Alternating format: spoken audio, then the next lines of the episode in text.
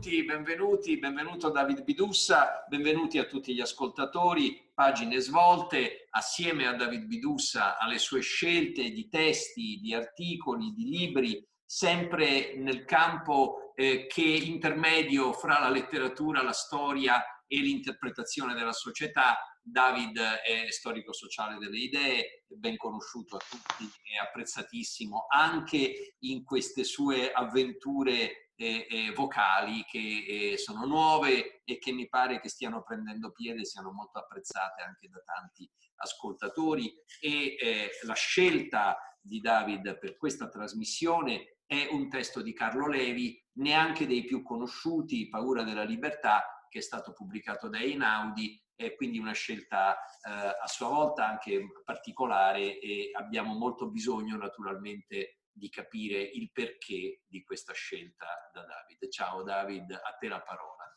Buonasera a tutti voi. Allora, io provo, questo testo di Carlo Levi, Paura della libertà, è un testo che Carlo Levi scrive alla fine degli anni 30, lui è stato fino al 1936-37 al confino, espatria, va via e si trova, stiamo più o meno nell'inverno del 1940, cioè quindi tra dicembre, gennaio, febbraio. Lui in, que- eh, in quel momento si trova nella Bretagna, nell'estremo della Bretagna, cioè guarda l'Atlantico.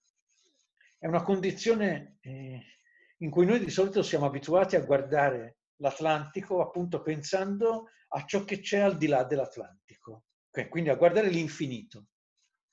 Noi invece dobbiamo metterci da un altro punto di vista, a cui ci invita Carlo Levi in questo libro, e cioè di guardarlo guardando a est, cioè volgendo le spalle all'Atlantico e guardando a est. Perché è importante questa eh, giravolta, diciamo?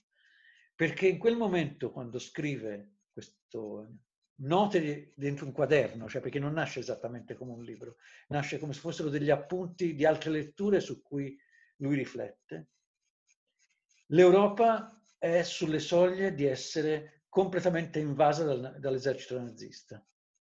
E quindi la sensazione è di essere l'ultima propagine della Terra della Libertà, cioè se volete di avere le spalle al mare, con qualcosa che ti sta arrivando davanti e che dice che tu non sai se avrai un futuro.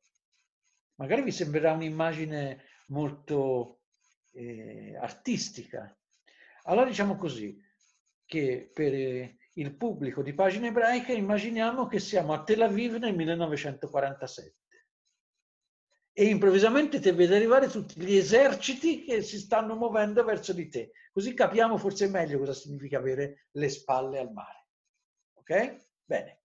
Allora, questa condizione di avere le spalle al mare è quella che fa meditare Carlo Levi su quelle che è sono come dire le condizioni di quel momento. È come se tu dicessi io provo a pensare e la sfida che ho domani è che ho pochissimo da perdere e tutto da riconquistare, tutto da ritrovare. Devo in un qualche modo riconcentrarmi in funzione di darmi una possibilità nemmeno di futuro, diciamo semplicemente di presente. Il testo eh, in un qualche modo eh, ci dice che due cose ed è quello su cui vorrei, mi, mi, ha sempre colpito, diciamo la prima persona che me l'ha fatto leggere questo libro era un professore, è stato il primo anno che era all'università, si chiamava Remo Bodei e, e il corso era sulla sfida di pensare nei tempi bui. I testi fondamentali di quel corso me li ricordo ancora, erano gli ultimi scritti di Walter Benjamin, erano Fuga alla libertà di Eric Fromm, cioè erano tutto ciò che, te, che l'intellettualità aveva prodotto avendo la sensazione di non avere un domani. E, e quindi dove giocava tutte le carte possibili, cioè tutta la sua creatività, la creatività veniva fuori. Allora, Paolo della Libertà appartiene a quello stesso gruppo di, di, testi, alcuni di quelli hanno avuto più fortuna, questo ha avuto meno fortuna, ma l'ha avuto perché in un qualche modo è stato battuto da Cristo si è fermato a Eboli, è stato battuto dall'orologio, è stato battuto da altri libri di viaggio, cioè questo in un qualche modo è rimasto come una sorta di testo strano. Come se fosse una cosa che noi non ci, sia, non ci, aspettiamo che Carlo Levi sia stato in grado di scrivere, perché ci siamo, aspettiamo più la penna del giornalista, magari la penna del cronista, la penna del letterato, ma non la penna dell'esistenzialista. Cioè, questa è una dimensione che ci sfugge completamente. Allora, vi prendo solamente alcuni passi, alcuni punti che Carlo Levi tira fuori in questo suo eh, quaderno di appunti, che poi diventa appunto un libro del 1946, che è edito da Einaudi, e che poi rimane sempre un po' sotto gli altri libri. Il tema è il rapporto, per esempio, tra cittadino e Stato, dove lo Stato diventa una forza potente e il cittadino una forza debole, o un individuo che è incapace di muoversi da solo. O è il rapporto fra massa e potere, dove le masse come dire, si fanno forti del fatto che si identificano con il potere, che non riescono a pensare in maniera alternativa rispetto al potere. Il tema per Levi è il fatto che improvvisamente gli individui a quel punto sono soli, sono senza risorse, non hanno altra possibilità di pensare se non di costruire, diciamo così, una nicchia dove, ritrovare, dove tentare di ritrovare se stessi ma la nicchia che trovano e dove tentano di ritrovare se stessi, dice Carlo Levi, allo stesso tempo è il veleno più potente che un tempo li possa destinare. Questa leva potente è la paura. Per cui la paura diventa l'unico, eh, come dire, collante che consente alle persone di stare insieme. E quanto più paura provano, tanto più vanno, tentano di trovare un rifugio nell'unica cosa che vedono potente, che è esattamente ciò che li rende deboli. È una condizione che magari in altri momenti noi non ci siamo mai soffermati, però che ha una grande dimensione, secondo me.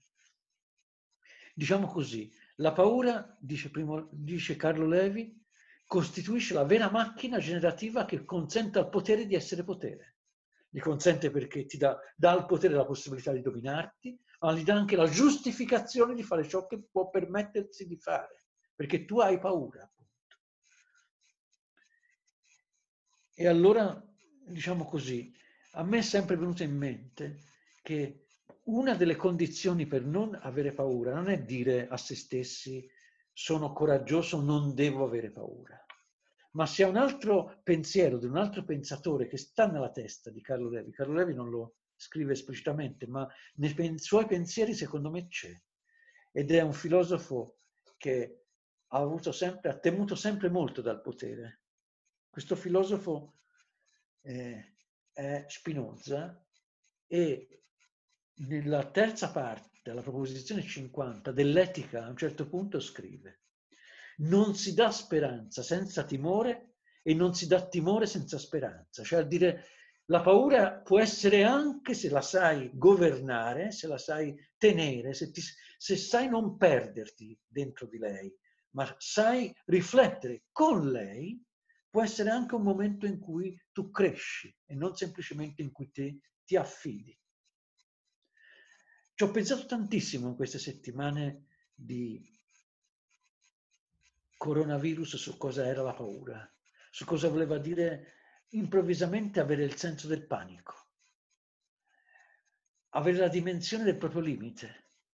Ecco, io penso che alcune delle cose che ci suggerisce Carlo Levi sono anche un punto in cui quella paura cessa di essere solo paura, diventa il fatto che tu sai che ci devi coabitare.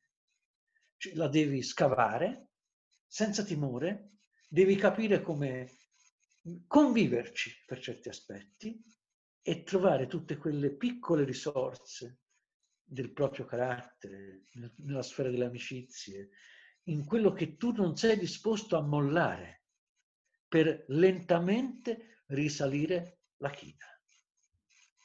Se volete, è, là, è l'esatto opposto di quello che noi immaginiamo sia la disperazione di Sisifo, un signore che quando arriva in collina, quasi in cima alla collina precipita di nuovo giù e noi pensiamo che sia completamente disperato e non riusciamo mai a capire perché, nonostante che per tutte le volte lui torni giù, tuttavia si rimette in piedi e riprova a tornare su.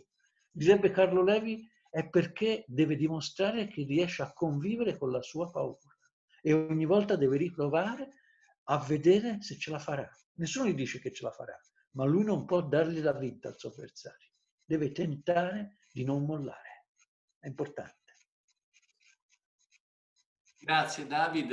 E, e io credo che in questa stagione difficile, molto particolare che tutti noi abbiamo attraversato, poi ognuno abbia cercato di elaborare delle sue risposte. Chissà cosa avrebbe detto Remo Bodei nel vedere adesso questa situazione molto difficile, e però vedo che tanti di noi eh, sono andati avanti, si sono anche inventati delle cose nuove per certi aspetti e quindi è anche una maniera di combattere la paura. Se vogliamo, anche questa chiacchierata, questa rubrica, esatto. nell'ambito della quale siamo, è una reazione contro la paura.